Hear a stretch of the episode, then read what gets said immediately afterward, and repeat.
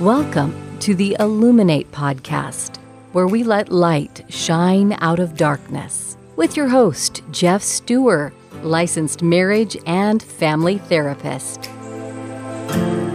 Welcome back to the Illuminate podcast. Today we are going to cover part two of the therapeutic disclosure discussion I've had with Janine and Naomi from the Worth Group. Again, this is a little bit different format where I'm the guest and I'm being interviewed on someone else's podcast. And they were kind enough to let me share it with you here on the Illuminate podcast. This is the second part. So if you want to listen to the first part, go back to the previous episode and you can catch it there. It builds on uh, what we're going to talk about today. So I want to make sure that you're up to speed on that. Disclosure is such a delicate topic. It's such a difficult thing. And it's critical for couples who are wanting to heal from the impact of pornography addiction, sexual addiction, and all the resultant betrayal trauma. It's a scary thing to do, but it's essential for healing. And most couples, we're talking like 90% plus that do it are glad they did. So definitely worth looking into and doing and committing to if uh, you want to have a thorough healing process and rebuild trust in your relationship. So I'm going to jump right in and share with you part two of the interview with Janine and Naomi from the Worth Group. Welcome back to Healing with Worth. Today, we are going to finish up our interview with Geoff Steurer. It was a longer interview, so we felt like we needed to find a good dividing place, and this is kind of where we felt it was. So we're going to pick up the second half of the interview, and we're going to start kind of talking about what things might hold up a full disclosure. Now, this episode, as I'm sure the last episode, has a lot of great information. So, this is your heads up to go get your paper and pen ready to take some notes because you're going to love it. So, here is the episode. So here's a question for you too. Aside from having the disclosure, like having all the information piece of the disclosure, like writing everything out, is there anything that would hold up a full disclosure in terms of his behaviors? Are there behaviors that you would say these things can't be present if we're going to do this full disclosure? Yeah, first of all, any abusive behavior like absolutely no way. I mean, keeping secrets is abusive. I get it, right? But we're working toward resolving that. But if there's any type of verbal abuse, emotional abuse, spiritual abuse, sexual abuse, any of the abuses, then absolutely not. Because you're, you're asking her to go into a really vulnerable place with him. And he's got to have his heart right to do this. He's got to be in a place where he's not being strong armed into giving this disclosure. And again, if he's not willing to go into that soft place and he's not willing to give up the blame and the, the gaslighting and the manipulation and, and the ongoing abusive behaviors, then that's her disclosure. That's the truth of where he's at and what's really going on in her relationship has now been revealed. She doesn't need to sit down and have a therapist or have him tell her all that stuff. She's living it. So those behaviors have to be out of the room. The disclosures only work for reconciliation. They only work for at least in a couple's context, they only work to bring unity and, and healing and trust. And if he's actively breaking trust all the time, she's not going to have a good experience in that disclosure. It's going to be traumatic for her. So obviously, if there's like active, and the therapist, you know, obviously somebody can lie and still be acting out in their addiction or acting out in, in all these harmful ways and still go in and do a disclosure, right? I've seen it all, but you do want to make sure that there's not like active acting out. So yeah, if, if somebody comes in and they're, you know, day one of their first appointment and they're just like, yeah, I'm still in the middle of acting out. I'm not stopping. You'd want to have some sobriety. You'd want to have some, because otherwise they're going to be in so much denial still that you're not going to really get a lot of good information about. They're not going to be able to see the truth because they're still lying to themselves. And so it's hard because you might do an initial disclosure and just say something like, I'm going to acknowledge to her that I'm I'm actively looking at pornography right now, or I'm you know I'm leaving this affair, or whatever the acting out behaviors might be. But I need some distance, some time, some space to do some work and have some sobriety and just kind of stop the bleeding and just stabilize things enough. Then I can go into my story. So sometimes, you know, from the start of treatment, you might not start the disclosure for six months in until there's been some stability. And again, it's so much to ask for the wife. It's so much to ask. I just have tremendous respect for any woman who just holds on through this process. And a lot of women feel like they're sitting ducks or they feel like they're just morons for staying in this. And, you know, what am I doing? And I, I just say, none of that's true. You're not an idiot for doing this. You're not an idiot for sticking with this and looking at it. you have very deep and personal reasons for giving this a chance. And you can always walk away if you need to, but I respect your desire to like really make sure that if there's a chance for healing, that you'll extend that. And it's an act of grace and compassion that I believe guys who are in deep, good recovery eventually see and embrace and are grateful for. So ladies, if you're hanging in there and you think you're losing your mind with it, it is a lot to ask. And I can just tell you, I see that and I recognize that. And if it just feels like you're just walking through the fire, you are. It's a lot. But you want to make sure that there's stability in recovery before you get the disclosure, because otherwise, what you're going to get is you're going to get a bunch of excuses and denial and shame. You're just going to get someone who's not fully separated himself from his behavior yet. He's still very much identifying with, you know, either just the lies and he's self-deceiving or he just still thinks he's such a horrible person and his disclosure is just going to be basically him telling you how awful he is and you having to take care of him in there. You don't want that. He needs to have enough grounding and stability to come in there and be able to face his story without getting reactive. So yeah, any behaviors that would keep him in that reactive state, addiction, abusive behaviors, not healthy. I would also add that if you're contemplating divorce or that process has already been initiated, you'll generally have the therapist or attorneys discourage disclosure because a lot of the times it's now sort of like turned into a legal battle, right? It's like you're not going to, anything you say can or will be used against you in a court of law type of thing. And so a lot of the times some women will feel like, well, I know I'm not going to stay with him, but I want to know exactly what he did. Well, if you know enough to not want to stay with him, that sometimes just may be all you get to know. If it's that bad and, and you know enough to be done, you'll just probably have to surrender that because you probably won't hear a disclosure. But it is fair to say, I don't know what I want to do. And I'm going to give it enough time so that I can see exactly what I'm dealing with. And I expect him to be fully honest. And I can't give you any guarantees that I'll stay with you. That's the vulnerability he has to accept in the same way she has to accept that, you know, she's going to possibly be lied to again. And so everybody's having to sit with a lot of uncertainty. And that's just the nature of the beast here with disclosure. So it's very fair for her to say, I don't know what I'll do with it, but I expect you to be fully accountable and fully honest. And when he's willing to put it all on the line, the research shows that, you know, over 90% of people who complete like a full therapeutic disclosure end up staying together. I mean, it's an act of healing. It's a gesture of, of contrition, of humility, of, you know, trying to rebuild trust. And it's worth doing. But yeah, those are the contraindications. Those are the things that, that uh, get in the way big time. Yeah. So in the case that you have somebody who like a wife, for example, who asks for a full disclosure and then their therapist is refusing, saying it's not a good idea, or you have leadership, maybe a bishop or somebody saying that's a terrible idea, don't do it. How would you address that? Or what advice would you give a woman to address that? Well, if she's got a therapist she's working with, hopefully that therapist can back her up and be an advocate and hopefully educate the church leader or the other therapist. There's lots of great books and resources on disclosure. There's lots of research on it. There's no reason that these materials or these resources can't be made available to a professional or to a church leader to understand the nature of it.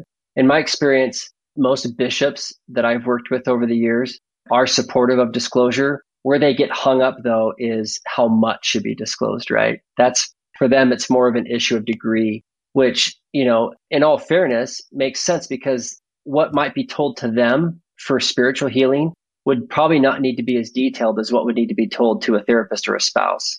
The decisions that a church leader would need to make based on membership, worthiness, participation, you can do headlines with that, right? You can do categories, and that's generally enough. And it really should probably only be that because bishops aren't therapists and it's not their job to dig into those details. It's just not, it's not wise. It's not supportive and it can usually make things worse. And so if you've got a bishop who's saying that, you know, she can say, I respect like you needed to know what you need to know, but I need to know what I need to know. Because not that she would say this next part I'm going to say, but in her heart, she can know I'm the one putting my life in this guy's hands. I'm the one going to bed with him at night. I'm the one that's, you know, making eternal covenants with him. I'm the one that's putting everything in this basket. And so, you know, yeah, you don't need to know as much as I do. I love that language. That's really, really helpful because I think that can be a real struggle for women when they have contact with ecclesiastical leaders. Yeah. To feel like you have a voice to say that or to even believe that. Yeah. Yeah. And I, you know, I've been a bishop and I, I have a lot of compassion for bishops. It's funny. I was a lot harder on bishops before I became one. And so I definitely understand how complicated it is and how it seems so black and white from, you know, from the bleachers, you know, when you're just watching it from a distance. It's not that clear. There's a lot of factors involved. But one thing I do know is that there should be a confession of some kind. So if there is a bishop that's saying, don't tell anything to a wife, I personally believe that that's abusive. I think that plays into the control. And I think that that's about that own bishop's fears about not knowing how to manage the situation. And I think it takes a courageous woman and or other advocates to just expect there to be a confession. And if there's that kind of enabling, as tragic as that may be, and I've seen it happen, that has to be confronted and that has to be challenged. And that may just be ignorance on the part of the bishop. But I believe any bishop who privileges lies and darkness, that is not an inspired move. That to me is absolutely wrong. I cannot think of any times where that would be a good decision when it comes at her expense of knowing the truth. You know, I and really, so, really appreciate you saying that because I feel like the bishop that my husband dealt with prior to our marriage with his sexual indiscretions, his sexual acting out behaviors, and his sexual relationships were kept in the dark by advice that his bishop gave him in regards to never having to speak about this issue again. And I really didn't feel like that was appropriate advice, counsel to him, you know, that it would require him to, you know, share with someone he was going to be in a relationship with. It was going to require disclosure. You know, that was going to be a part of, you know, bringing that piece of him to the table so that she could, you know, make a decision in light rather. Absolutely. And so I really, Absolutely. You saying that. That's very validating for me and my own experience. And I'm sure that it, it applies to many of the other women who are listening as well, who've been in this situation where bishops are just not giving really wise counsel about this. Yeah, a lot of it's just a lack of education about understanding the purpose of a disclosure and how that can be helpful to her. And sometimes they, I believe that there's a confusion about the scriptures and the whole idea of, you know, the Lord will forget or the Lord won't remember them kind of stuff. And, and this is not about shaming or punishing the person who struggled or dragging up their sins or trying to make them reconfess everything. It's really about understanding patterns and how profoundly sexual sin affects people's thinking and their view of women and their relationships and their own ability to manage emotions. And when there's been patterns and serious indiscretions that really can change the course of a relationship if they show back up again, I think it's really important to just be honest about that. And I believe if somebody has truly repented of that, like Alma the Younger, they have no problem talking about it. They're not going to hide that. It, to me, it's like pulling a Carfax on a used car. It's like most of us wouldn't think about buying a car without having some sort of vehicle history. We just would want to understand has this thing been damaged? Is the frame bent? We want to understand what it's been through because our safety is on the line here. Is this, are the wheels going to fall off of this thing once we put it up to speed? I would want to know, you know, and a lot of women will say this like, man, we could have dealt with it when we were first married or engaged if I had known that you had had, you know, 50 sexual encounters in high school, like, and that you had this, these expectations and I don't discover it till the honeymoon or you end up having affairs or whatever. Like, I had no idea. Well, I, I'd repented of it. I took care of it. And they told me not to talk about it ever again. Well, those are some pretty big patterns that never were addressed. And so I'm a big fan of, of full disclosure in a dating relationship or engagement, I should say. I think dating is, you know, it's hard to define. Once you're engaged and you're committing to someone, and then certainly after marriage, you got to know, you got to know what you're dealing with. Otherwise, you can't make decisions about the relationship. And I'll just say one more thing about that. I think it's also really difficult for the person with the secrets to ever fully feel loved. If they're holding on to these secrets, and they have this view of themselves that you know, that if anybody knew this about me, they wouldn't love me. And every time she wraps her arms around him and says, I'm the luckiest woman in the world. I'm so grateful I'm married to you. You're an incredible man. And inside, he's just like, yeah, I mean, you know, if you really knew this piece of me that I didn't tell you about my high school years, you would never say that. And so then he ends up blocking that. And I believe then ends up making him more vulnerable to go mood alter with that in some form of acting out because it's unmanageable. So the secrets are really the, they're opening up about the secrecy is freedom and allows you to receive intimacy, really allows you to receive love, which is what we all need. And it's not only just for her benefit, it's for his too. I could not agree with you more yeah. with that.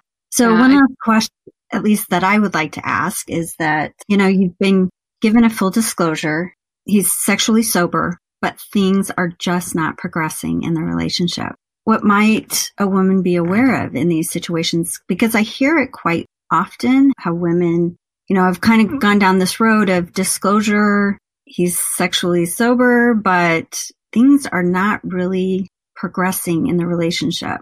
Yeah, I see that too. It's so painful. So, a couple thoughts on that. One is that you may not have gotten a full disclosure. Let's just put that out there, right? There, he still may be sitting on secrets. And so you have to really go back and look how was it done? Was there enough time? Was there enough support? Was the disclosure just like a weekend, you know, hash out session? Was it something that, you know, did you do all the work to have to get all the answers?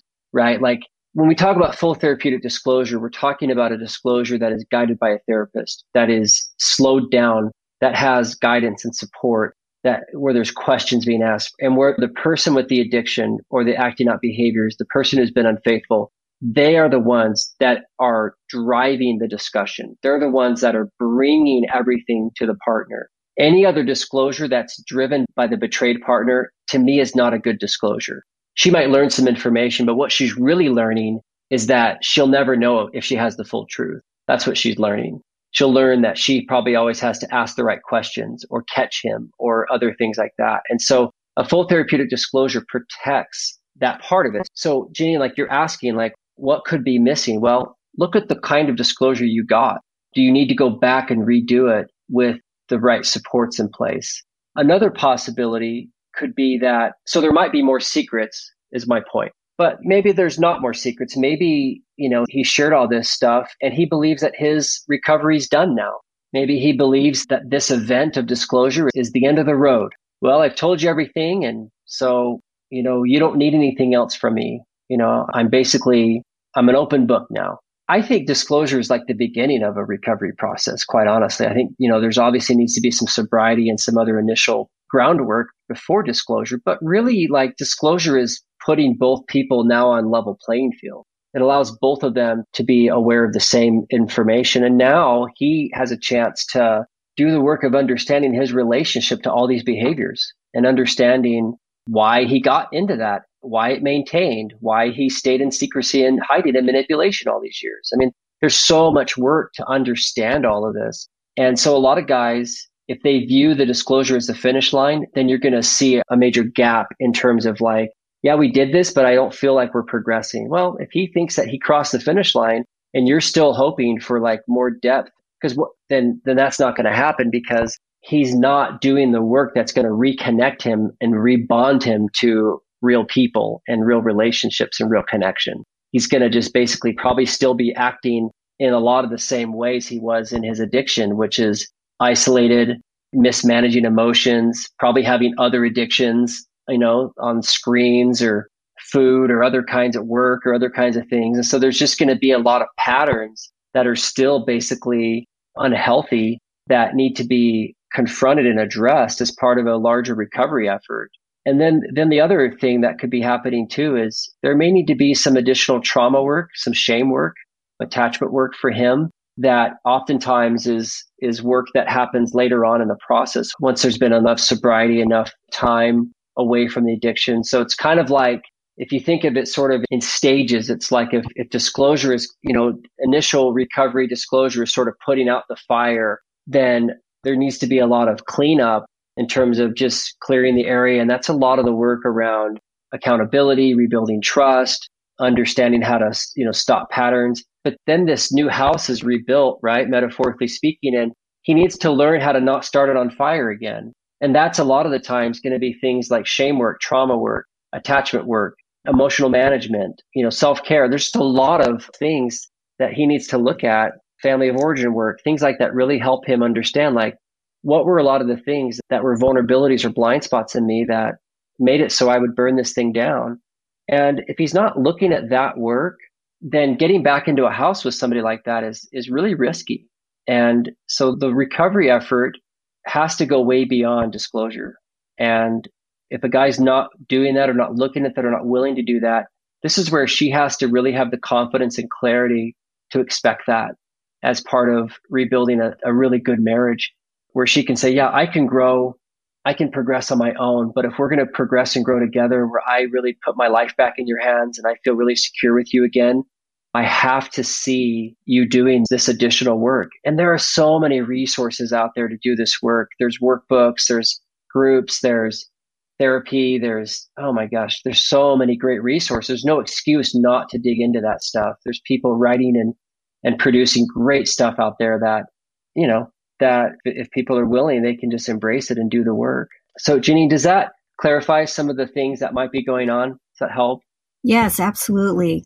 And I think in my own situation, there's this component of abuse that really hasn't been addressed in the, the mm. rep. And so I feel like, at least for me right now, that's kind of where we need to go is addressing yeah. the manipulation component because the sexual acting out has, has ceased.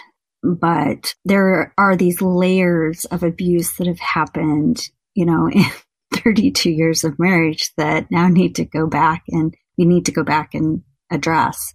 And I absolutely I finally, you know, making the connections that needs to happen. But this week in particular was particularly clarifying for me about this issue and kind of how to approach this and at least for myself. Mm-hmm. And so it, yeah, that was helpful. But my thought has been at times, no, there's more secrets he's not telling me. That's why our relationship's not progressing. There's more and, and giving him opportunities to be able to do that. But I just really feel like it's more of this piece of abuse that hasn't been, that wasn't addressed before the disclosure. Right, right. Well, yeah. And I actually just did a several weeks ago, I met with Kim Day from Worth, from, you know, you guys know her. And mm-hmm. we spent an hour and a half on my podcast going through her little chart, her model that she came up with on, you know, that there's a lot of women that feel stuck because he's low on sexual acting out behaviors, but high on abusive attitudes and mm-hmm. how those guys can look like they're in recovery from the outside, you know, versus a guy that's high on sexual acting out behaviors, but low on abusive attitudes. Well, right. Like those are very different cases. They're very different. And so Kim really went through and talked about that. And so I'm excited to share that. And I think Kim's going to also share it on the Worth podcast as well, our interview. So it'll get some airtime. I, I think it's important, Janine, like what you're talking about is if there's this nagging sense that something's still not right, you have to look at those attitudes and those behaviors because we have to get beyond looking at just the sexual acting out behaviors or the disclosure because that's oftentimes just one element of it or a symptom of a deeper belief system or issue that has to be confronted. Yeah for sure. So, do you have workbooks then? The LifeStar Network, that's who I wrote the workbooks for. So, if you live near a LifeStar program, you can get them through that. But there's also some workbooks you can just buy on Amazon. So, Dan Drake and Janice A U D I L L, they've written three workbooks here full disclosure, and then one for partners, preparing a partner, and then like a full disclosure, like document, just a whole workbook that helps you actually work through the actual document. And these are really thorough. These, I mean, they've done a great job with this and these are fairly recent. And so there's a lot of great disclosure resources out there to guide you through the process. And again, there's no reason just to do a, you know, an impromptu disclosure. Like you really owe it to yourself to slow it down and get some good literature and some good support. And this is just one. And the original full disclosure workbook Oh, here it is. Disclosing Secrets. This is the kind of the original disclosure book from Deb Corley and Jennifer Schneider. This one's a little older. It's probably 20 years old, but this one, you know, has a lot of great information too. So there's just, there's a lot of good workbooks out there. And of course, you know, I, I wrote a process, co-authored a process for LifeStar, but these all have very similar stuff. It's all very much the same. Mari Lee, she's a therapist out of California. She has a whole packet she sells on her website for therapists to, to walk them through how to structure a formal therapeutic disclosure. And so in my online course that I, I did my trust building boot camp, I reference her stuff and I tell the people, the participants in my program, I just say, look, if you're working with a therapist who doesn't understand how this is supposed to work, buy that packet for me, give it to them and say, will you please learn how to do this? I like you. We have a good relationship. I think you're a good therapist, but you know, you can't be trained on everything. So here's this, like, can you please help me structure a disclosure? And, and Mari's packet walks you through step by step. It's very much something a therapist can implement and do to create safe boundaries. And it has all the consent forms and the everything. I mean, it's, it's, she's completely made it like turnkey. So you can just walk in and structure a disclosure. So there's great resources out there to help facilitate this. So you don't have to just go, well, I guess we'll just talk about it. That's a bad idea. We really want you to have the support and have it be a productive healing experience instead of a traumatic one. Because it's going to be hard no matter what. It's traumatic, but it, to be devastating and chaotic and just so destructive, not necessary. No matter where you live, there are resources online and workbooks and other things you can do to even get as close to a good experience as you possibly can. You just want to put in that work. It's worth it. Super helpful. Thank you for sharing those resources. Yeah, yeah, that is. And hopefully, anybody who's listening who has had any of these questions or have had problems with asking for a full disclosure, hopefully, this has been helpful and they've got some resources and we'll look up Mari Lee and all those others and link them in the show notes. And uh, do you have anything else, Geoff, that you want to share with our listeners today and tell us where they can find you and find your website just for any further information? Yeah, no, thanks, ladies. I, I just, I really do. I respect both of you tremendously for asking these questions, for obviously doing your own work and asking hard just looking this square in the face. Like, I know that your willingness to do that is giving a lot of courage and permission to a lot of people, a lot of women who are listening, who maybe don't believe that they can do this or even know where to start. So it's a sacred honor to be here with you talking about this stuff. It's impacting your lives very directly and the lives of so many women. And so, yeah, thank you for having me on. As far as where to find me, you can just find me on social media my main website was probably the easiest place to find me because that'll link to all my social media, my podcast, and my online programs and everything that I'm doing is is just my name, geoffsteurer.com, which is impossible to spell. So I came up with lovingmarriage.com because everybody can spell lovingmarriage.com. So I need to thank my parents for giving me the most difficult name on the planet to spell. So you can just go to lovingmarriage.com and it always forwards right to my website, geoffsteurer.com. And feel free to reach out if you, any of you listening, if you have a question or need a resource. I work really hard to be responsive and supportive. And so happy to, to be a resource. Obviously, if it's like a really complicated, long question that needs a therapy session, we'll I guess we can have that discussion. But in terms of just resources or anything like that, or ideas or just anything, I just know how isolating and hard this is for a lot of people. And we're all in this together. So I'm happy to be a support any way I can. And you are. Yeah. And I, I am a testament of that because I reached out to you two years ago and you responded right away and helped connect me to a therapist. So I really appreciate that. And that was, that was really helpful. So you are very responsive. Oh, that's fantastic. I'm glad to hear that. I wouldn't have recognized your name. yeah, yeah, because I was just an email, you know. It's interesting you know, that our paths would cross again. Like I never would have, would have imagined that the resource that you are and the training that you have done for me and helping me understand addiction through your UCAP videos and your podcast been just so helpful to us as women. We have really appreciated you and the supportive person that you are in helping us know, deal with this issue. So thank you. We just thank you. Well, I'm, I'm just so thrilled to hear this because Well, you know how it is running a podcast or speaking or writing stuff. You put this stuff out there and you sort of release it to the wild. And oftentimes there's no feedback, right? At least immediately. And you just don't know whether it's helping or not. Sometimes you get feedback if everybody claps at the end of a presentation. But, you know, this is soul work. I mean, it's critical information and you just hope it's helping people. So I'm just really just so thrilled to hear that this is having an effect and having an impact.